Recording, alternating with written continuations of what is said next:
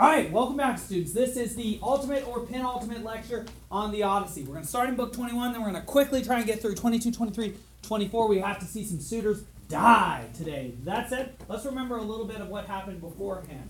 Odysseus, recall that he has just revealed himself to two of his serving men. Not only Eumaeus, who we know, the swineherder who offered him hospitality and kept him from getting eaten by dogs, rough, rough, rough, but also a new uh, herdsman, an ox herdsman called Pholoetius or Felicius, as the uh, the Brits would call him. And so he showed some hospitality to Odysseus and acknowledged that the fates are sent by gods, and if you happen to be uh, subject to a hard fate, is that necessarily your fault?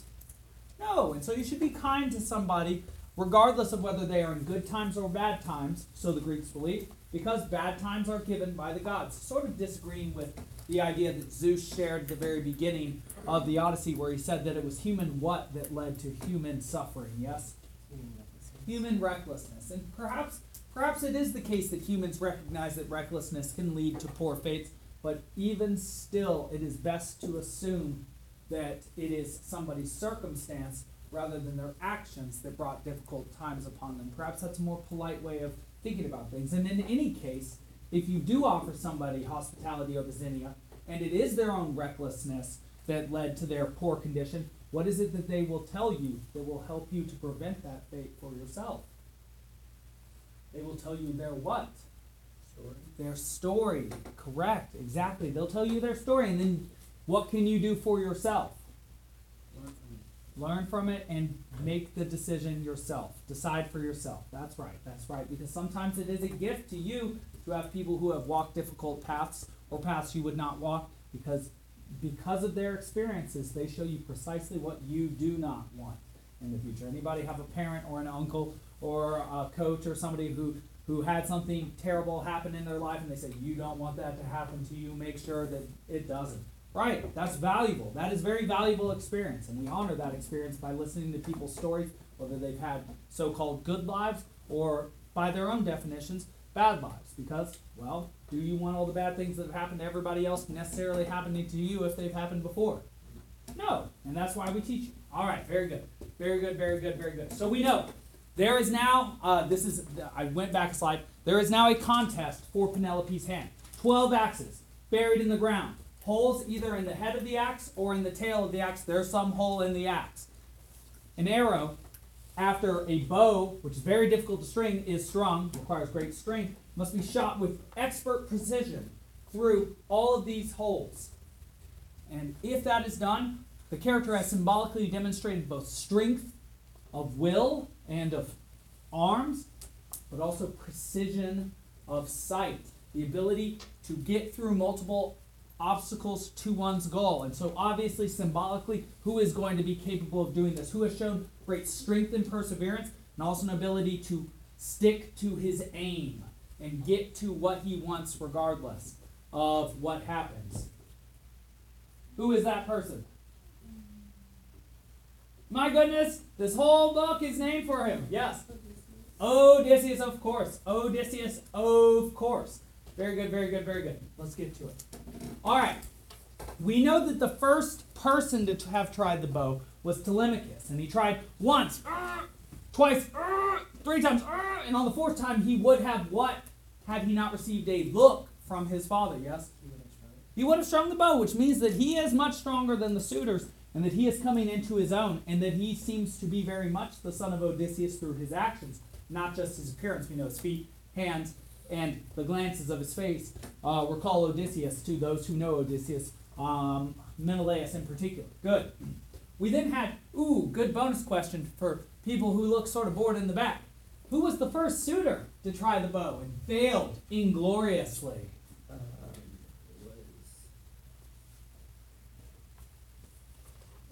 Anybody want to help? Anybody want to help? Yes? It was Leodes. Leodes. And remember Leodes? Afterwards, after he fails, says, Man, to have stayed here for so long and to have wanted something for so long, just to have failed so quickly is such a horror. And I think that that is a difficult moment that people hit in their lives.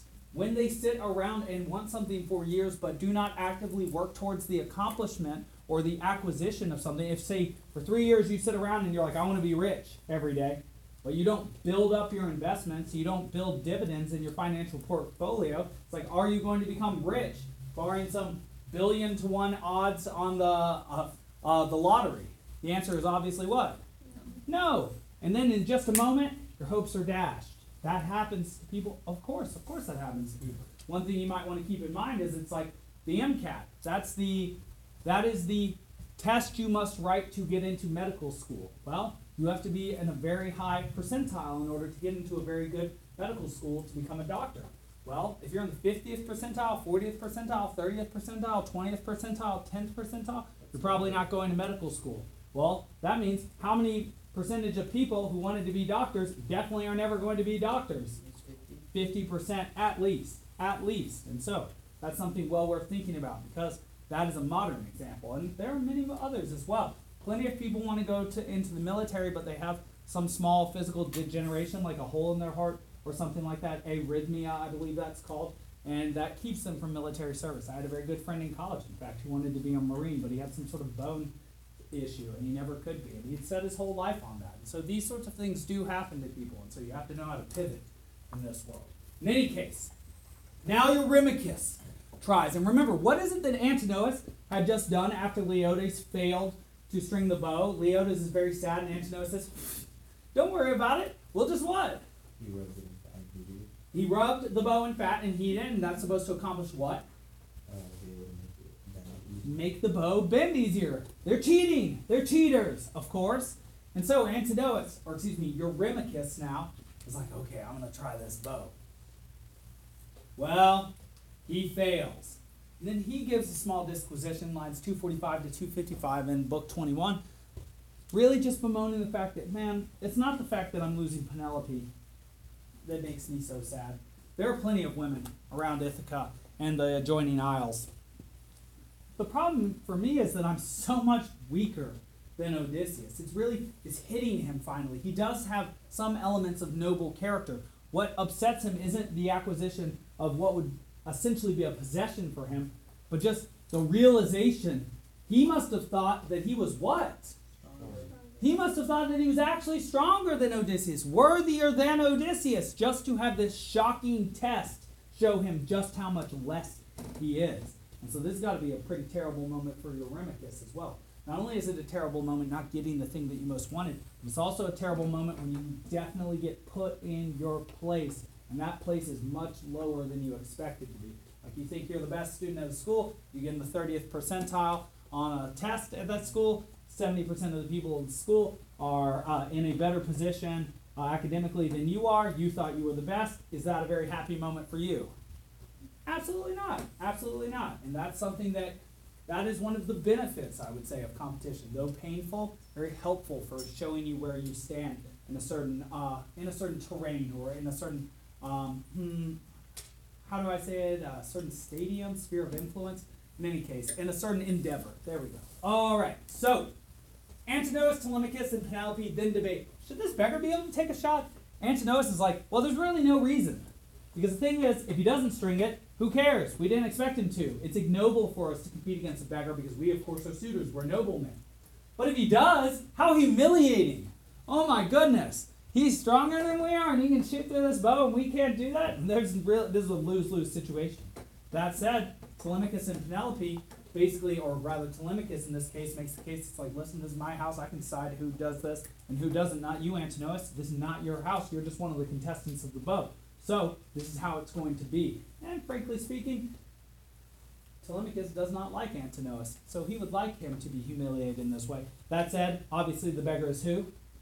Odysseus, and this is part of the plan. So the beggar needs to shoot this arrow because, well, can you guess who the first victim, victim, or or I should say, uh, traitor to be executed will be?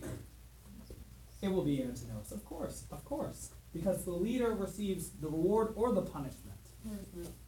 Yeah, right. Well, the reward or the punishment depending on how his men do. Recall uh, Diomedes' opinion about Agamemnon. Uh, when Agamemnon chastised him when he came by the troops, he said, Diomedes, you and Sthenelus need to work a little harder. And Sthenelus said, We're, and he said, You're much less great than your father, Tydeus. And uh, so are you, Sthenelus, less than Capaneus. And remember that what it was that Diomedes said after Sthenelus tried to defend them was, Listen, it's Agamemnon whose name's on the line. If he loses, he's the one for all time who lost to the Trojans with ten times more troops than they did and Achilles. So don't worry about what he says right now. Do not worry. All right. Telemachus sends Penelope upstairs. Very good thing. She's sort of shocked by his behavior, but he needs her to go upstairs because what's he about to do with his father? Kill, kill, kill. And he doesn't want her to be there for that. Swineherd tells the swineherd, that is, who's the swineherd again? Who remembers who the swineherd is? Yes? Eumaeus. He goes to Euryclea and reminds her, bar the doors, because we want to keep these suitors in here and kill all of them. And Odysseus then takes up the bow, strings it with ease, shoots it through the 12 axes. Take a picture of this. I like this picture. I know obviously you can't see the axes below, and he looks more like Robin Hood, but you do see he's got the big old thighs that everybody knows him for. You see the suitors behind him thinking, well, not thinking much, right? They're not really known for their thinking. All right, good. Book 22. I love this picture. I love this picture. For those of you that can't see the picture right now, there's a picture of Odysseus looking like a beggar holding the bow, while Antinous looking a bit sloppy, kind of like Bacchus or Dionysus, the god of drinking, is holding an amphora up to his, that's a two-sided vase, up to his face, lazily drinking. And Odysseus is, well, he's aiming the bow right at Antinous' heart. Not quite heart. Where is it that he will shoot Antinous through? Yes? His throat. Why is that highly symbolic? What is it Antinous? What's the only thing we know Antinous is actually capable of doing? Talking and eating and drinking. Right. And you have to use your throat for all three of those. And so, finally, we're just going to sever the head from the body in one way or another. We're going to shoot in his throat. So let's take a look at this. So, uh, I don't want you to review really quickly. Ah, yes, ah, yes. One thing I want you to see. After Eurymachus fails and is sad for being so much weaker than Odysseus, Odysseus strings the bow and shoots. He then shoots Antinous through the throat, and the fools do not realize themselves, do not realize that it's still him until Odysseus names himself. So, okay, I'm going to take out the book really quickly and read that section to you because I love that section. And I'm going to do it as quickly as I can so that I don't start sweating because we are on the clock. 24. Oh, goodness. 23. Okay, okay, okay, okay. I'm on the right book. Now we're back. Okay. Now resourceful Odysseus. This is book 22, lines 1. Stripped his rags from him and sprang up atop the great threshold, holding his bow and the quiver filled with arrows, and scattered out the swift shafts before him on the gran- ground next to his feet, and spoke his word to the suitors. Here is a task that has been achieved without any deception. Now I shall shoot at another mark, one that no man yet has struck. If I can hit it, and Apollo grants me the glory. He spoke and steered a bitter arrow against Antinous. He was on the point of lifting up a fine two-handled goblet of gold. Here's the picture again. Very good and had it in his hands and was moving it so as to drink of the wine, and in his heart there was no thought of death. For who would think that one man alone in the company of many men at their feasting, though he were a very strong one, would ever inflict death upon him in dark doom? But Odysseus, aiming at this man, struck him in the throat with an arrow, and clean through the soft part of the neck the point was driven. He slumped away to one side, and out of his stricken hand fell the goblet and up through his nostrils there burst a thick jet of mortal blood. It's like a it's like an old kung fu movie when somebody's slicing someone's head, or an old Quentin Tarantino film where they have like the pressurized shot of blood. And with a thrust of his foot, he kicked out the table from him, so that all good food was scattered on the ground, bread and baked meats together. But all the suitors clamored about the house when they saw the man was fallen, sprang up from their seats and ranged about the room, throwing their glances every way all along the well built walls. And this is how foolish the suitors are. But there was never a shield there, nor any strong spear for them. Oh, no shields or spears for them. Oh, too bad, too bad. But they scolded Odysseus in words of anger, saying, Stranger, it is badly done to hit men. You will never achieve any more trials. Now your sudden destruction is certain. For now you have struck down the man who was far the greatest of the youth of Ithaca. For that the vultures shall eat you. All right, so they're very upset with this man, but he says, Oh, yes, ah, yes. And from that quote, you can't quite understand, you don't quite see yet that they don't understand what's happened. Here, the next few lines, 31 through 34, let you know. Each spoke at random, for they thought he had not intended to kill the man. Poor fools. And they had not yet realized how over all of them the terms of death were now hanging. But looking darkly upon them, resourceful Odysseus answered, You dogs. You never thought that I would any more come back from the land of Troy, and because of that, you despoiled my household and forcibly took my serving women to sleep beside you, and sought to win my wife while I was alive, fearing neither the immortal gods who hold the wide heaven, nor any resentment sprung from men to be yours in the future. Now upon all of you, the terms of destruction are fastened. All right, great, very good. Let's begin the battle of the suitors now. Oh, yes, very good picture here. This is obviously Eurymachus with a spear in his back. All right, so Eurymachus, he steps up. Oh, yes, before I even get to Eurymachus, I just want you to think about how symbolic Antinous' death is. A, he's holding up a golden goblet with two hands to his mouth. He's getting what while he's about to die? Drunk. Because and this is indication of his sort of mazed wits. He, opposite from Odysseus, does not keep his what? His wits about him, his head. Uh, so even in a seemingly safe situation, he is not safe. Destruction looms. Second, he dies in a very messy, chaotic way. He drops this giant goblet to the ground full of liquid, sprays everywhere. His blood sprays out through his nose from his wound in his neck. And then he kicks the table over with all sorts of good food. Even in his even in his death he is wasteful. This is symbolic of his life because his life was what? Wasteful, wasted. He could have been a great man. He man. He could have been a helpful man. But instead he wasted his whole life sitting around listening to uh, Demodocus sing, or not Demodocus, excuse me, the, that's the Phaeacian singer, listening to Phineas sing, and drinking, and pursuing Penelope. He spent his life doing nothing effectively. And now he dies wasteful of food in the same way that he was wasteful of time, wasteful of his life's energies. And so Eurymachus comes out, smarmy man that he is. Remember, he's known for being a bit smarmy. He's known for lying through his teeth to Penelope's face. As he was helping to plot kill Telemachus, recall him saying, Penelope, so long as Eurymachus is alive, no one will ever lay a hand on Telemachus. I love him so. Well, let's see what he has to say here. He says, Well, now that Antinous is dead, Odysseus, you don't need to kill anybody more. Because he's the one who came up with the plot to kill your son, and you killed him, so you've avenged yourself on avenged yourself on him. And then Odysseus responds to him, Hmm, no, not for all your father's possessions would I spare you. And so Eurymachus says, Draw your swords, suitors. So they still have swords by their sides, but they do not have access to shields or spears because who was it that took them off the walls, saying that while the suitors were drunk they might misuse them? Slash, they he does not want them to get tarnished by the smoke from fires, yes? Telemachus, good. So he says, Take cover behind a table, charge Odysseus in the door. So Odysseus then shoots him in the liver. Very good.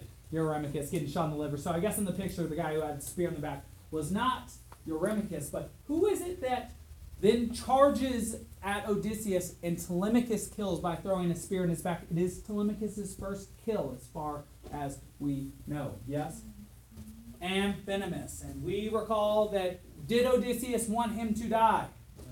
That said, who is it that sort of steeled his heart and had set his fate because of the actions he had already committed? Which goddess had made it so that Amphinomus would never escape? Yes?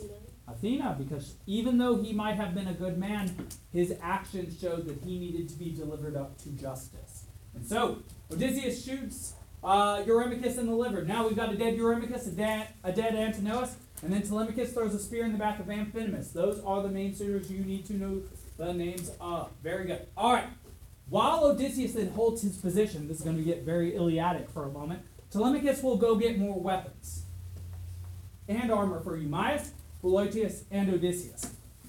Now, the problem with this is he is going to go into that anteroom, that chamber room, excuse me, that treasure room that has all the weapons. While he's there, he is going to grab weapons for these three men, but he is going to leave the door cracked open, which is going to allow Melanthius, who is still working with the suitors, who does not have his priorities straight, to go into that room and further arm the suitors. Now, this will do. This will be to no avail for the suitors, because of course Athena will be on the side of Odysseus and Telemachus, and we will soon watch Odysseus and Telemachus hunt down the remaining suitors and bring them to justice, which is a euphemism for viciously kill them. Um, um, but Telemachus does make this mistake, indicating just remember, just as it took him four times to try and string the bow, whereas Odysseus did it easily, is he yet at the level of Odysseus? No. No, he's getting there, but he's not there yet. Yes? If he did string the bow, would he have been able to shoot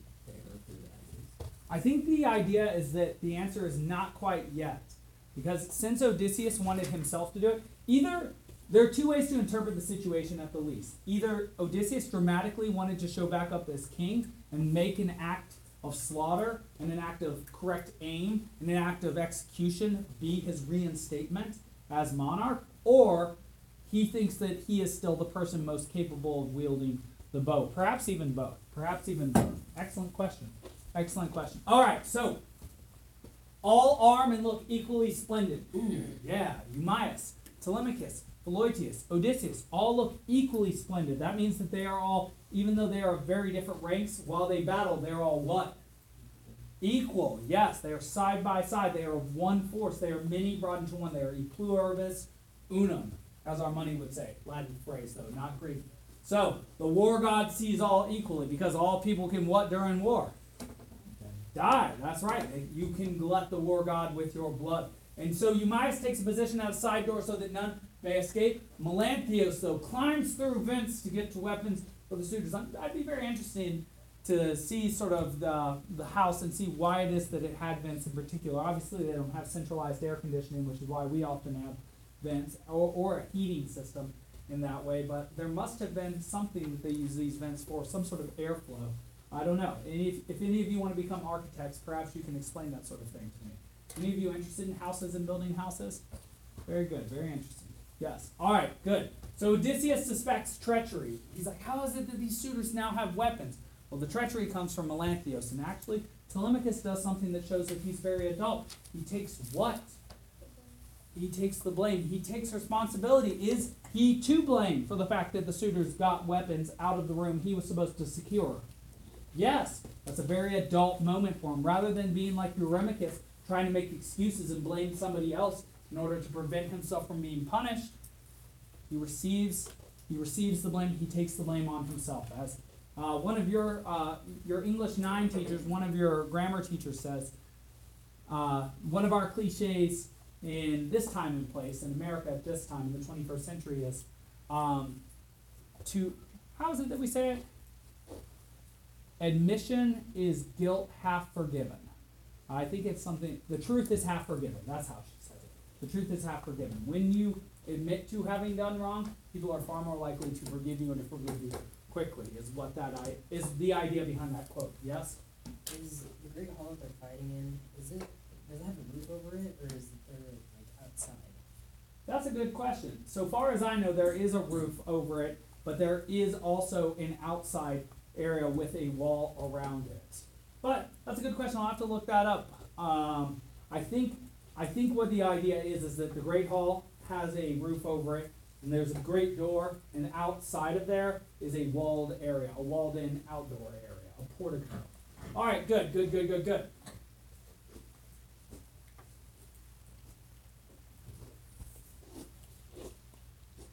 Okay, good. This is starting to move. but It's not moving much. Pause this. Back to it. Eumaeus sees Melanthius slink off towards the storeroom again. So he's tried his luck once, and it worked out for him. But if you keep trying the same old trick, is your enemy going to respond to it at some point? Of course, you score a goal once with one move, you try it the second time, your defender might be ready. And so, as Melanthius slinks off towards the storeroom, Eumaeus sees him. And he is sent alongside Philœtius to, uh, to neutralize Melanthius. And so what they do is they actually string him up with ropes and suspend him from the rafters. Yeah, so he's actually like held up above the ground in sort of a crucified sort of way, though obviously not as brutal as a full crucifixion with nails on the hands. And so he's he's just hanging out, literally speaking. He would have deserved that though. Ah, that's a good. that's a good point. Yes, in Rome, he certainly would have been crucified because that was their punishment for their own citizens. But he'll, don't worry, he'll get it actually much worse than that soon enough. But for now, he just has to sit around and what about it? Think about it. Yes, and can you imagine the thoughts he has while he's strung up there in that storeroom? They have to be about his future, and his future is looking pretty light or pretty dark at this point. Pretty dark. I guess he can hope that those suitors are stronger than they seem to be, but that hope will be dashed soon. All right, so Eumaeus and Philœtius suspend Melanthius from the rafters. They then return to defend Odysseus' position. Athena then shows up in disguise, the disguise of Mentor, so she's there. So that means that Odysseus is going to be what? Successful or unsuccessful? Successful. If she is in the midst with Odysseus, she can hold up the Aegis buckler. The Aegis buckler does what to those who see it? Causes what in them? Ooh, it causes terror. And what is the adjoining feeling with terror? It's based on a god named Pan. Panic. Yes. Because the moment that people, a, an army feels terror and they panic, they lose their formation, they break apart, you can hunt them down. Especially if they're in a finite space, like a great hall. You can hunt them down in small bands. They cannot mount a united front against you. It's like the old idea that uh, one stick, easy to break over your knee. Well, you put seven sticks together, you try and break them, much harder to do, much harder to do. That said, Odysseus is making from the one many rather than from the many one in this case. All right, so Athena shows up in the disguise of Mentor, rouses the fighting spirit of Odysseus, but does not yet give victory. And as they fight, Amphimedon strikes Telemachus on the wrist, out, but not a bad wound, just a grazing wound. And Ctesippus, the guy who threw the what was what was it that Ctesippus threw at Odysseus? Yes, an ox hoof. Well, let's see what he gets. Eumaeus, he well first he stabs Eumaeus in the shoulder, just a scratch though, and then Telemachus kills Amphimedon, and Philœtius kills Ctesippus. And ooh, he says as he kills him, this is your guest gift for that hoof that you threw, Ctesippus. And so he gets that sense of justice right before he died. It's just like in the movie True Lies, which most people don't watch these days with Arnold Schwarzenegger in it, when he, he has a guy on a cruise missile and he, oh, he's in like an, I think it's an F-15 fighter, and he shoots it and he goes, you're fired. And so it's like a double kill. Not only does he beat you in wit, but then he ends your life. And it's like, dang, I'm that character. I'm the guy who gets shot and then he says, you're fired. It's like, that's a bummer. Yes. Is Telemachus, is Telemachus's uh, scratch on the wrist as bad as Iliad? I would say yes, probably so, but we know Aphrodite, she can't abide that scratch. She's she's not a strong mortal man. She's a she's a beautiful golden goddess. She is not to be scratched. In any case, Zeus agrees with that. Not for you are the works of war meant. And so Ctesippus has re has received his reward, as Jafar from Aladdin would say, his eternal reward. Let's keep moving. Telemachus then stabs Leocritus, who long ago spoke against him in assembly. Yes, very good. And Athena then waves the aegis above the suitors, and the suitors are scattered. The moment they're scattered, they don't have a united front. If there is a trained elite unit that is going to, hmm, I shouldn't put it that way because it's not a trained elite unit. If there is a unit of four people tracking down now just individuals, will the four on one, will the people who are four have an advantage over the people who are one? Yes, when they split apart, when the suitors split apart, they essentially doom themselves. When you give in to panic, you doom yourself. In Leodes, we then see pathetically him beg for life from Odysseus. And Odysseus denies the request and chops off his head, still speaking. Who is it that had his head chopped off while he was still speaking in the Iliad, Book 10 by Diomedes? Yes. Dolon! Yes. Leodes has a wonderful equal sign put between him and Dolon, indicating that just as Dolon was a traitor, so are these people was. Traitors themselves, because their rightful king came back, they had acted against him to act against the so called crown, is to act treasonously. And so, the suitors are being tracked down and killed. They are defeated now. Once they break line, once they break formation, they are defeated. Now it's time to see who's actually worth sparing. And well, Phineas, who I mentioned earlier, the singer of the Achaeans, who has been singing, or excuse me, the singer of the Ithacans, who has been singing to the suitors, he requests, he asks to be spared. He says the only reason he ever sang to these suitors is because he's a singer and they're strong and he didn't like them. That's just what he does. Telemachus shows mercy, says to spare him and the herald Medon. Are Phemius and Medon rewarded for staying loyal to Odysseus all these long years? Yes, just as the suitors and the serving women will be punished, even if it takes Zeus time to reward or punish you. In this world, will he do so justly? Yes, yes, that is the idea. So Phemius and Medon are spared. Good, good, good. All right, this is a nice picture of Phemius, looks a lot like a singer with those long locks, uh, asking to be spared. Odysseus thinking maybe cut off his head, and Telemachus saying, no, no, no, he's a good guy, and frankly speaking, we like having singers around because there aren't that many. Yes? It's like a woman in a man's body. Uh, yeah, you, you, you just watch some '80s rock. Just watch some '80s Yeah. rockers. Yeah, it's like that's uh that's that idea is an old idea, and you might say that it's because singers are touched by the muses, by the muses who are themselves female. Interesting. In any case, Eurycleia is summoned to pass judgment on the serving maids. Even though Odysseus had said that he will judge them himself, he now finds Eurycleia to be loyal. She has done many things to show her loyalty. She has held Odi- uh, Telemachus' secret. She has held Odysseus' secret. And she helped to bar the doors when the suitors were going to be killed. She is loyal. And so her wisdom is to be trusted. And so Telemachus then deals with the serving maids very cruelly. Uh, lines 420 to 430. I have often uh, read them, and then 435 to 472. I don't necessarily feel uh, inclined to do so now, especially because of time. But what happens is that Odysseus says, "Cut their heads off," and uh, what what Telemachus responds is, "No, they do not deserve a warrior's death. That's a warrior's death to die by the sword."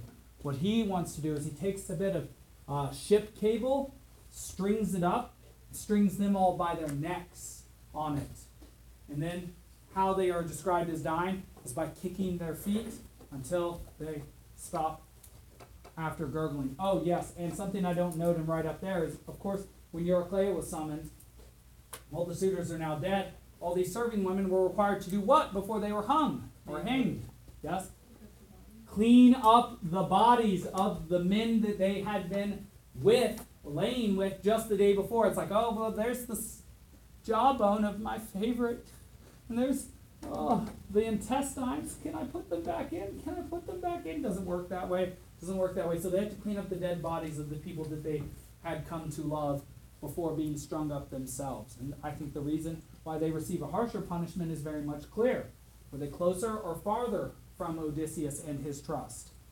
Closer, they worked in his home. And so they are held to a higher standard. And so the punishment for treachery is worse or better for them? Worse, of course. Of course. And so then Melanthius gets dealt with. And how he is dealt with is how the men said that King Echetos would deal with uh, Odysseus. He has his nose cut off, he has his ears cut off, he has his fingers and hands cut off, he has his feet cut off, and he has his genitalia cut off too.